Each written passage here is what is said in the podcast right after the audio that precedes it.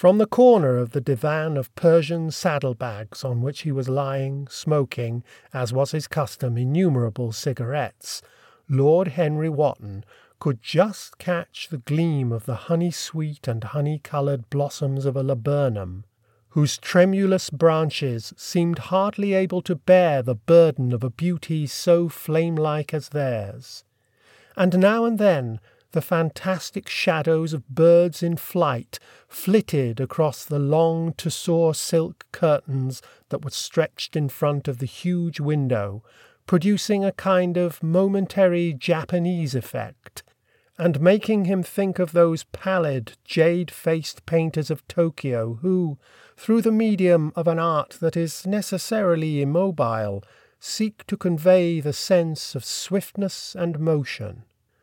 The sullen murmur of the bees shouldering their way through the long unmown grass, or circling with monotonous insistence round the dusty gilt horns of the straggling woodbine seemed to make the stillness more oppressive. The dim roar of London was like the bourdon note of a distant organ. In the centre of the room, clamped to an upright easel, stood the full length portrait of a young man of extraordinary personal beauty, and in front of it, some little distance away, was sitting the artist himself, Basil Hallward, whose sudden disappearance some years ago caused at the time such public excitement and gave rise to so many strange conjectures. As the painter looked at the gracious and comely form he had so skilfully mirrored in his art, a smile of pleasure passed across his face and seemed about to linger there.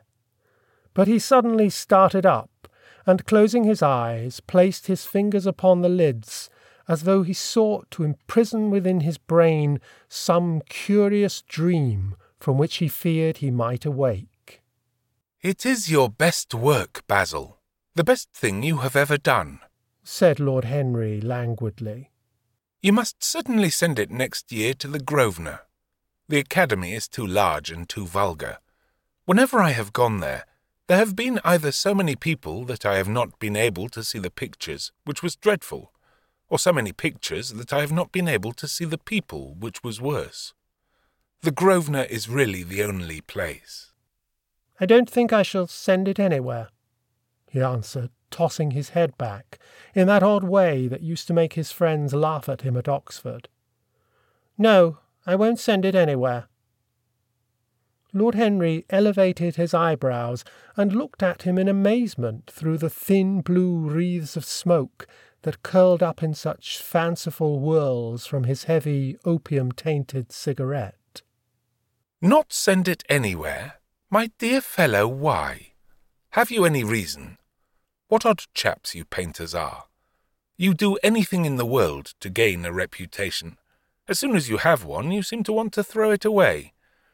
It is silly of you, for there is only one thing in the world worse than being talked about, and that is not being talked about.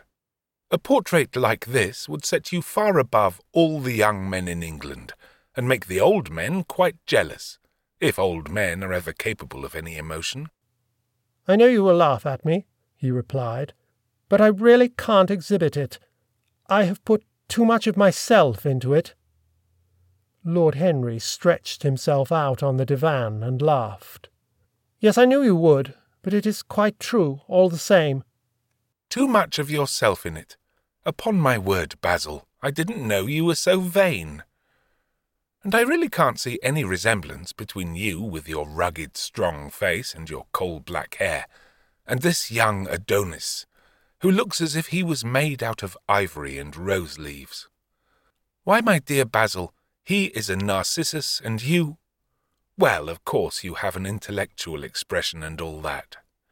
But beauty, real beauty, ends where an intellectual expression begins.